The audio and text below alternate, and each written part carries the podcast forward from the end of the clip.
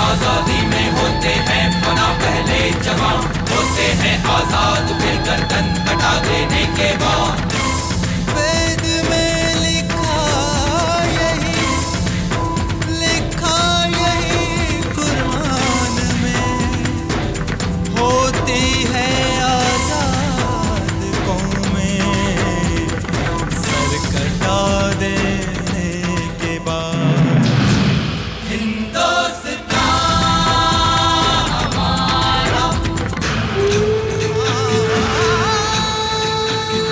हिंदुस्तान हमारा स्वाधीनता संघर्ष की महाकाथा आज़ादी के रणबांकुरों की क्रांति कथा के जाने पहचाने और अनजाने पन्ने, अनुसूचित जाति और जनजाति सहित सभी अमर बलिदानियों की प्रेरक कथाएँ।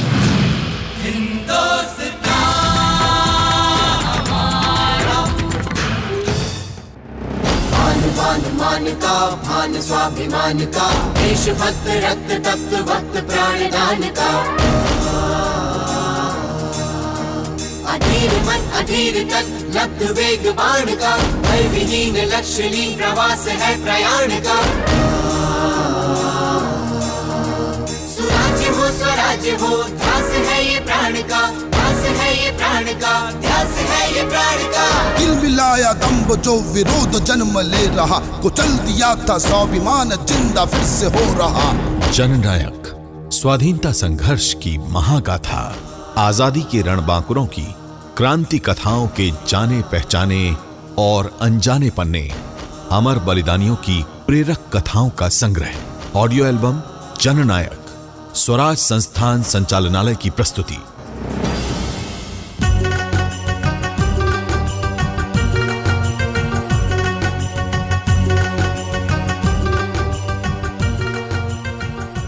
नमस्कार।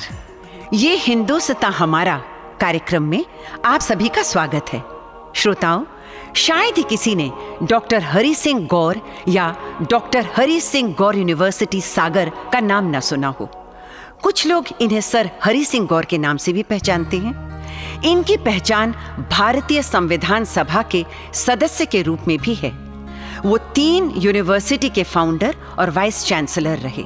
इसके अलावा वो एक वकील, ज्यूरिस्ट, एजुकेशनिस्ट, समाज सुधारक, कवि और उपन्यासकार के रूप में भी प्रसिद्ध हैं।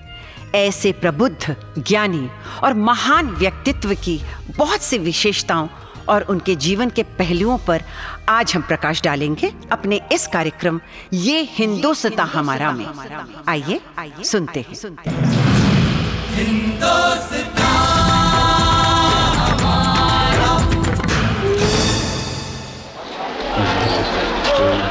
आरी देना।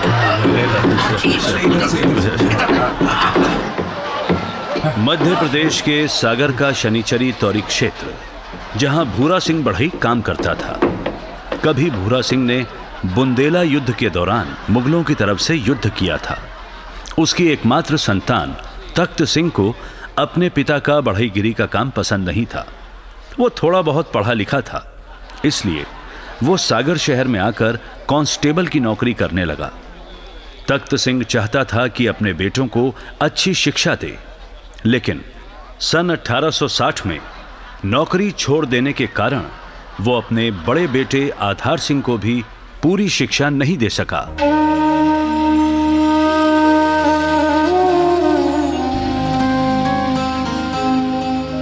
माँ जरा पानी तो दे। आधार बेटा तुम आ गए मैं लाती हूँ पानी। हाँ अ, आधार भाई हा? आप नौकरी तलाशने गए थे ना? अ, मिल गई? हाँ हाँ, हर प्रसाद मिल गई। सच में? फिर तो अब कोई परेशानी नहीं होगी भैया। मेरी पढ़ाई भी नहीं छूटेगी। पर हरी सिंह डिस्ट्रिक्ट कोर्ट में क्लर्क की नौकरी मिली है। वो भी जबलपुर में। हाँ। मुश्किल तो अब भी होगी। लेकिन क्या करें? मैट्रिक पास लड़के को इससे बड़ा अहदा मिल भी तो नहीं सकता था। ये ले पानी। हाँ पानी पियो भैया। बेटा जबलपुर में नौकरी मिली है तो क्या हम सभी जबलपुर चलेंगे? अरे भाई अगर सभी लोग जबलपुर रहेंगे तो एक पैसा भी नहीं बचेगा। बल्कि पेट भी नहीं भरेगा। मैं और आधार अकेले ही जाएँगे जबलपुर। हाँ माँ पिताजी बिल्कुल ठीक कह रहे हैं। ऐसा ही करना पड़ेगा। नया शहर है पता नहीं क्या क्या करना पड़ेगा। बेटा तू परेशान मत हो। तुझे पढ़ने का शौक है ना? तू नौकरी के साथ साथ पढ़ाई भी करते रहना। तू हमारी चिंता मत कर। हम गुजारा कर लेंगे कैसे भी। हाँ आधार भाई। माँ बिल्कुल ठीक कह रही है। देख मैं भी कुछ ना कुछ करूँगी। फिर हमें तेरी दोनों बहनों की सारी जिम्मेवारियाँ भी तो पूरी करनी है ना बेटा? हाँ माँ।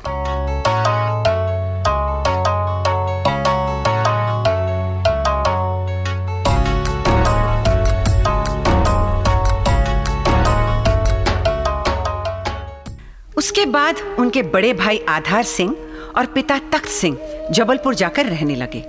हरप्रसाद सिंह जिन्हें लोग बाद में हरि सिंह कहने लगे थे उनकी माँ ने सागर में उनके साथ बहुत ही कठिन जीवन व्यतीत किया। हरि सिंह को पढ़ाने के लिए उन्होंने हर तरह की मेहनत की। उनकी दिली तमन्ना थी कि उनका बेटा पढ़ लिख कर बड़ा आदमी बने।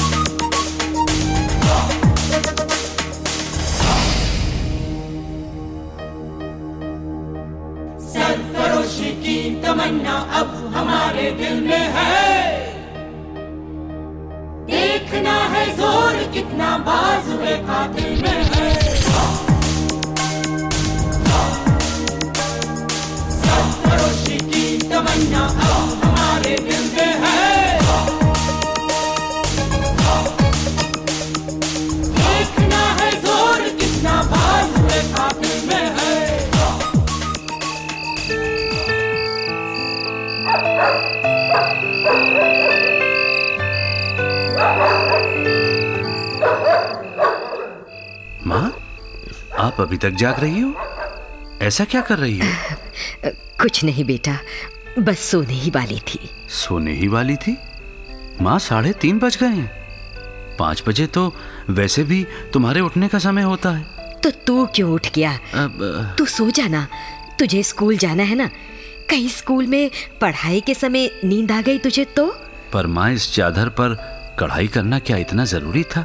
दिन में कर लेती। हरी ये चादर ठाकुर जी की लड़की की है। कुछ दिनों में उसकी शादी है। तो बहुत सा काम मिला है कढ़ाई का।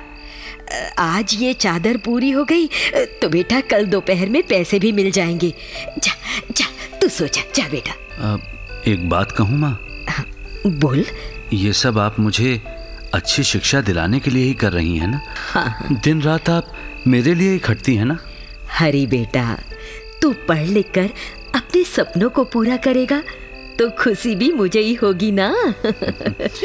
लोग कहेंगे कि देखो हरी सिंह की माँ जा रही है। हाँ सो तो है। बस बेटा थोड़े दिनों की तो बात है। तू अपनी पढ़ाई पूरी करके कुछ बन के दिखा दे। मेरी मेहनत सफल हो जाएगी बेटे हाँ। माँ तुम तुम कितनी अच्छी हो। अरे माँ मैं आपको बताना ही भूल गया। क्या? कि आज कक्षा में मैथमेटिक्स में अब, अब, मेरा मतलब गणित का टेस्ट हुआ था। अच्छा। हाँ पता है मुझे सबसे अधिक नंबर मिले। अच्छा। और हाँ माँ पढ़ाई में अच्छे नंबर आने के कारण मुझे दो रुपया वजीफा भी मिलेगा। अच्छा। बेटा अब तू मेरी चिंता बिल्कुल ना कर। ऐसी अच्छी बातें सुनकर तो मेरी भूख प्यास सब मिट जाती है। बस बेटा तू ऐसे ही दिल लगाकर पढ़ता रहे हाँ? ठीक है माँ मैं फिर पढ़ने जाता हूँ।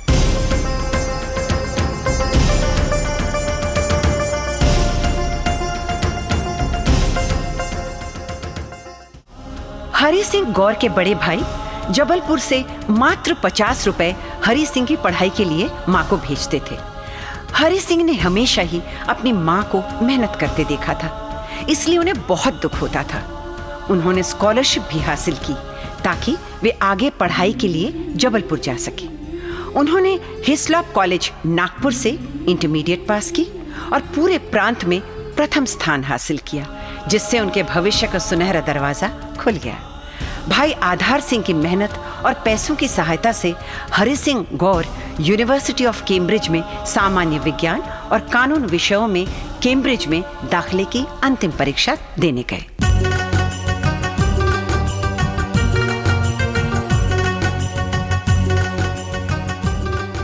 लंदन आकर माँ की बहुत याद आ रही है। अब माँ को चिट्ठी लिखता हूँ। हाँ अब ये रहा नोटपैड और अ, ये रहा पेन। हाँ प्रिय माँ सादर प्रणाम। तुम्हारी बहुत याद आ रही है माँ। अब मैंने यहाँ यूनिवर्सिटी ऑफ़ कैम्ब्रिज में अपने दाखिले के लिए अंतिम परीक्षा दी है। कितना नाम है इस यूनिवर्सिटी का? अब, लेकिन यहाँ आकर पता चलता है कि कितनी रेस है विद्यार्थी बनने के लिए। क्या क्या जुगाड़ करते हैं लोग यहाँ एडमिशन लेने के लिए? पता नहीं एडमिशन मिलेगी या नहीं। पर माँ मैं कोशिश कर रहा हूँ। तेरा आशीर्वाद है तो दाखिला ज़रूर मिल ही जाएगा।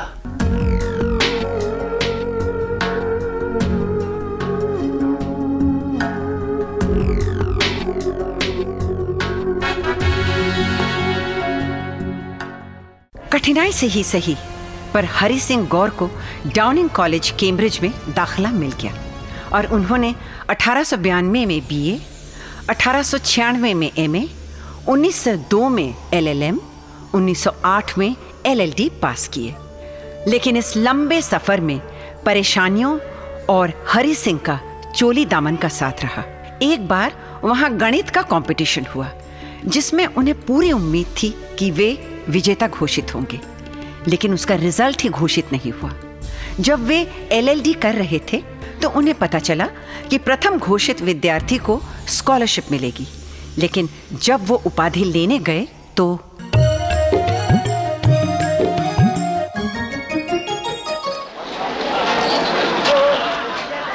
And the last, but not the least name is Har Prasad Gaur. Har Prasad Gaur. Har Gaur.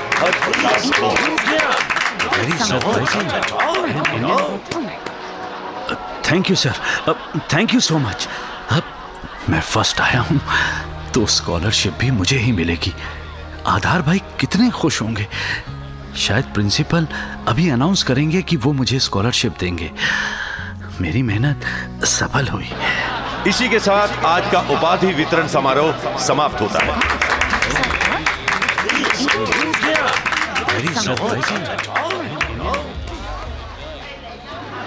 समारोह समाप्त होता है। प्रिंसिपल साहब ने मुझे मिलने वाली स्कॉलरशिप अनाउंस ही नहीं की। क्यों? मैं ही तो हकदार हूँ इस स्कॉलरशिप का। फिर प्रिंसिपल साहब ने well done my boy well done go enjoy the moment with your friends अब सर प्रिंसिपल सर यस अब सर मैंने एलएलडी फ़र्स्ट पोजीशन में पास की है। अब, तो स्कॉलरशिप भी मुझे ही मिलेगी। पर सर आपने अनाउंस ही नहीं किया। मुझे कब मिलेगी स्कॉलरशिप? लुक हरी सिंह तुम्हें ये स्कॉलरशिप नहीं दी जा सकती। But why sir I am holding the first position मैं प्रथम देखो नियम के अनुसार ये स्कॉलरशिप किसी विदेशी को नहीं दी जा सकती। जी? वो भी काले लोगों को तो बिल्कुल नहीं। हा? तुम फ़र्स्ट आए हो। इसीलिए इस साल स्कॉलरशिप किसी को भी नहीं दी जाएगी। लेकिन सर सर प्लीज़ चले गए।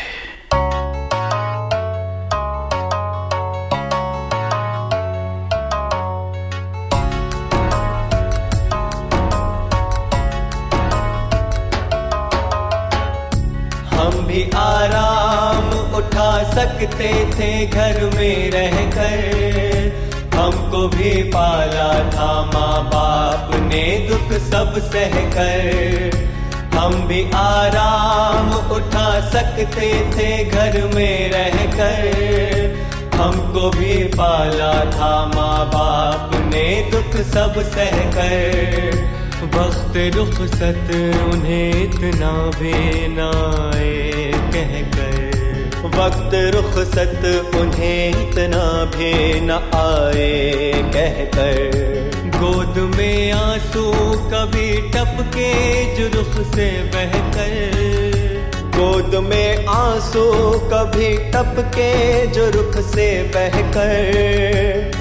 उनको ही समझ लेना जी ये एक ज़बरदस्त झटका था हरि सिंह गौर की ज़िंदगी में। इस तरह और भी कई घटनाएँ उनके विद्यार्थी जीवन में घटी, जो उन्हें निराश कर गईं।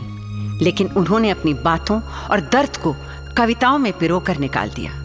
उन्होंने इंग्लैंड के लोगों की पसंद जॉर्ज बर्नार्ड शॉ के अंदाज में कविताएँ लिखी, जो लोगों को बहुत ही पसंद आई, जिसके कारण वो साहित्य क्षेत्र के लोगों में चर्चित हो गए और उसके बाद एक संग्रह निकाला। Stepping westward and other poems में उनकी कविताएँ छपी। स्टेपिंग वेस्टवर्ड जिससे जाने अनजाने डॉक्टर हरि सिंह गौर को एक कवि के रूप में भी स्वीकार कर लिया गया था।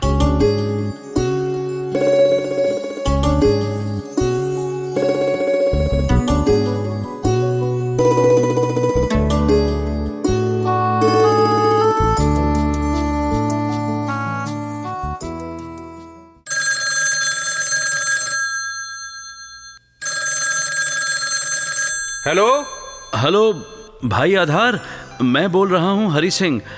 कैसे हैं आप? मैं ठीक हूँ पर मैं ये क्या सुन रहा हूँ? क्या भाई? अब ऐसा क्या किया है मैंने? भाई पहले तो तुम मन की भड़ास निकालने के लिए छोटी मोटी कविताएँ लिखते रहते थे लेकिन अब ये संग्रह stepping westward and other points तुमने कवि बनना है क्या? अरे मैं लंदन में तुम्हें इसलिए लाया था तुम अपना असली मकसद भूल रहे हो तुम्हें एक बड़ा वकील बनना है हरि सिंह। नहीं भाई वो तो बस शौकिया ही हो गया। वहाँ लंदन के साहित्य के क्षेत्र में लोग तुम्हें कवि मानने लगे? भाई मैं आपको एक बात बताना चाहता था। बोलो क्या बात है? अब मुझे लंदन की रॉयल सोसाइटी ऑफ़ लिटरेचर का सदस्य बना दिया गया है। हरी सिंह ये खबर मुझे भी मिल गई है। देखो हरी सिंह ये सब शौक तक ही सीमित रखो। मैं भी खास यहाँ लॉ पढ़ने और एलएलडी की डिग्री हासिल करने आया था और वकालत ही कर रहा हूँ। तुम भी अपना असली मकसद नहीं भूलो। एनीवे बेस्ट ऑफ़ लक आगे बढ़ते रहो। थैंक्स भाई। मैं आपकी बातें याद रखूँगा। वैसे आपको बता दूँ कि मैं इन दिनों डिलीट भी कर रहा हूँ। क्या? हाँ भैया पर वकालत थोड़ा ही छोड़ रहा हूँ। अब अच्छा भाई अब रखता हूँ। अच्छा। मुझे परीक्षा के लिए पढ़ाई करनी है।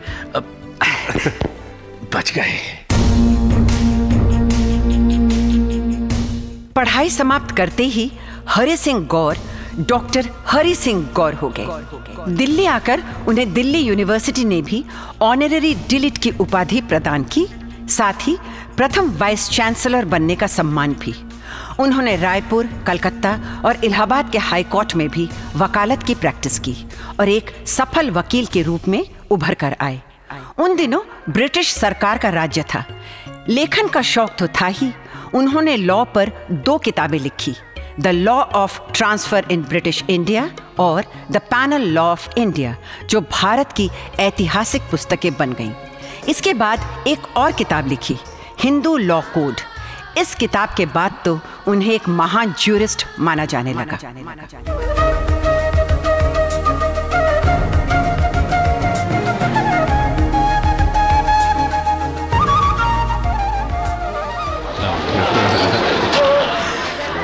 डॉक्टर हरी सिंह आप अपनी लॉ बुक्स में क्या लिखते हैं? कि महिलाओं का पति की पैतृक संपत्ति में अधिकार होना चाहिए? क्यों भाई? हाँ, बिल्कुल विजेंद्र।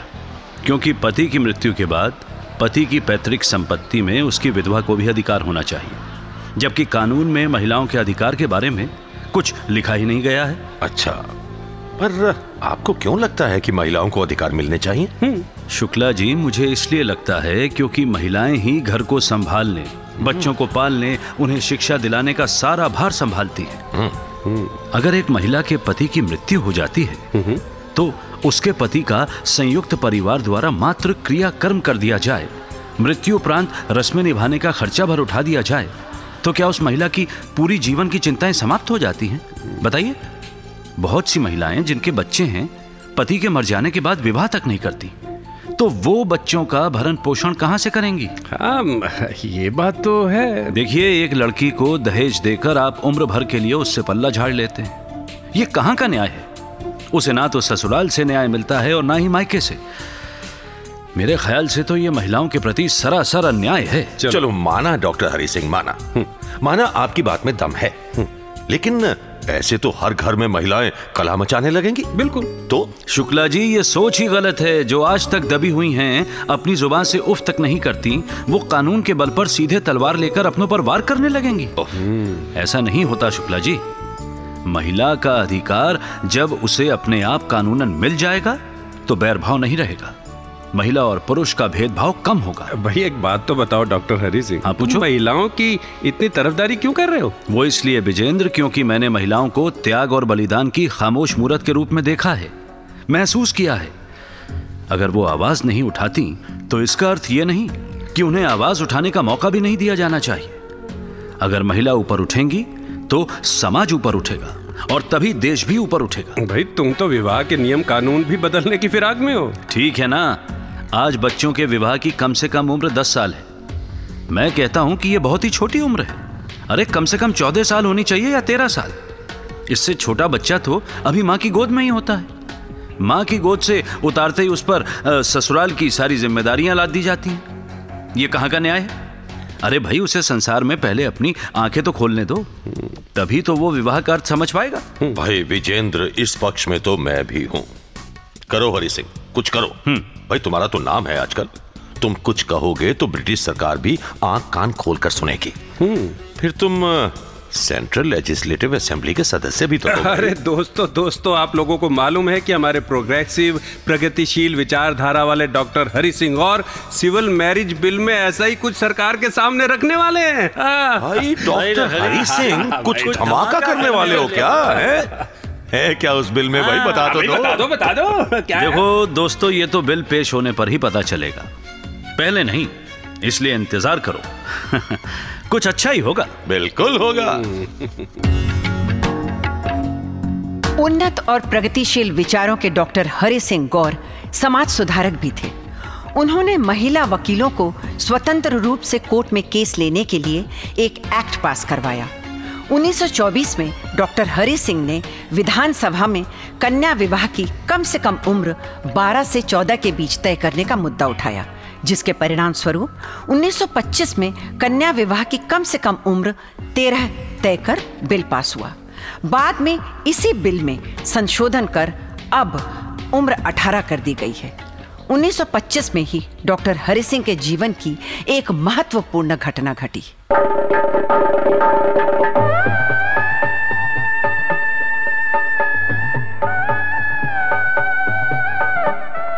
मुबारक हो हरी सिंह। बहुत बहुत मुबारक हो। अरे thank you Shukla ji thank you thank you Shukla ji. अरे दोस्त तेरी शादी हो रही है कम से कम आज के दिन तो हंस ले। अरे थोड़ा मुस्कुरा कर तो दिखा दे। अरे भाई ये तो प्यार के गीतों की जगह भाभी को भी देश के कानूनों की धाराएँ सुना सुना कर बोर करेगा। वैसे कमलिनी भाभी भी कम नहीं होंगी।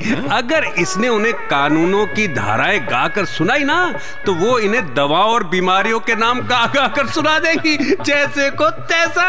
ओ, वाह दोस्त वाह। तू डॉक्टर कमलिनी चौहान से विवाह कर रहा है। हाँ विजेंद्र। बेस्ट ऑफ़ लक भैया बेस्ट ऑफ़ लक बहुत बहुत मुबारक हाँ, हो। बहुत मुबारक हो भाई अरे धन्यवाद धन्यवाद।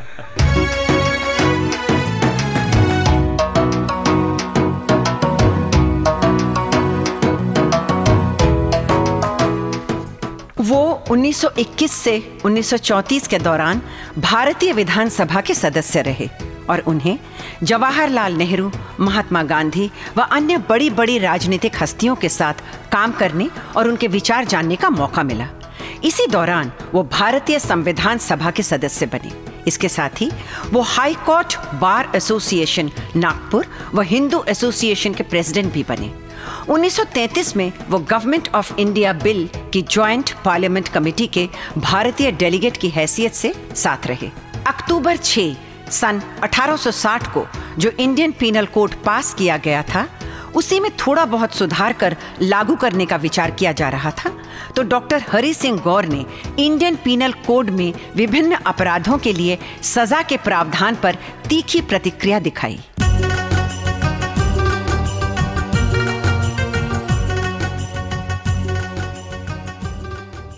No civilized country today imposes such heavy sentences. as does the Indian Penal Code.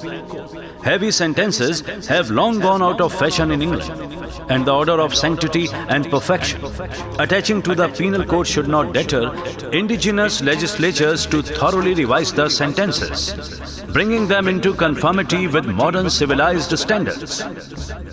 आज की तारीख में किसी भी प्रगतिशील देश में इंडियन पिनल कोड में वर्णित क्रूर सजा का प्रावधान नहीं है ऐसी क्रूर सजा तो इंग्लैंड में भी आउट ऑफ़ फ़ैशन हो चुकी है।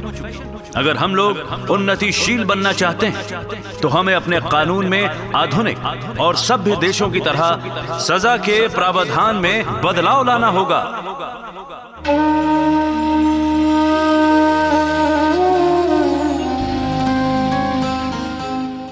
उन्होंने कई साहित्यिक और कानूनी पुस्तकें लिखी, जैसे the spirit of Buddha his only love renaissance of India facts and fancies seven lifes India and the new constitution letters from heavens lost soul passing clouds आदि। इन सब पुस्तकों में उनका ज्ञान व उन्नत सोच झलकती है।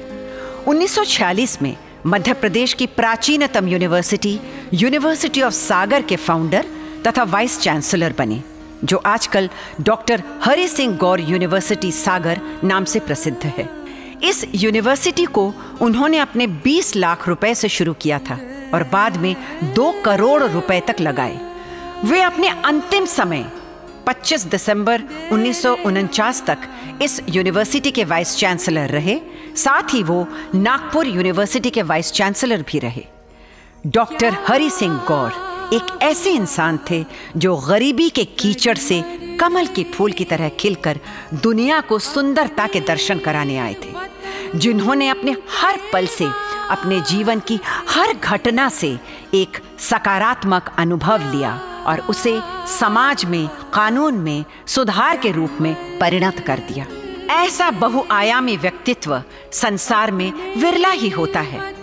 उन्होंने जहाँ जहाँ सूखी और बंजर ज़मीन पर पाँव रखा, उसे वहीं से हरा भरा कर दिया। ऐसे महान व्यक्तित्व पर भारत को हमेशा गर्व रहेगा। जय हिंद!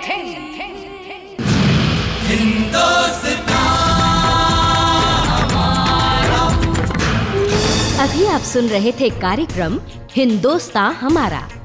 निर्माण और प्रस्तुति स्वराज संस्थान संचालनालय मध्य प्रदेश शासन संस्कृति विभाग।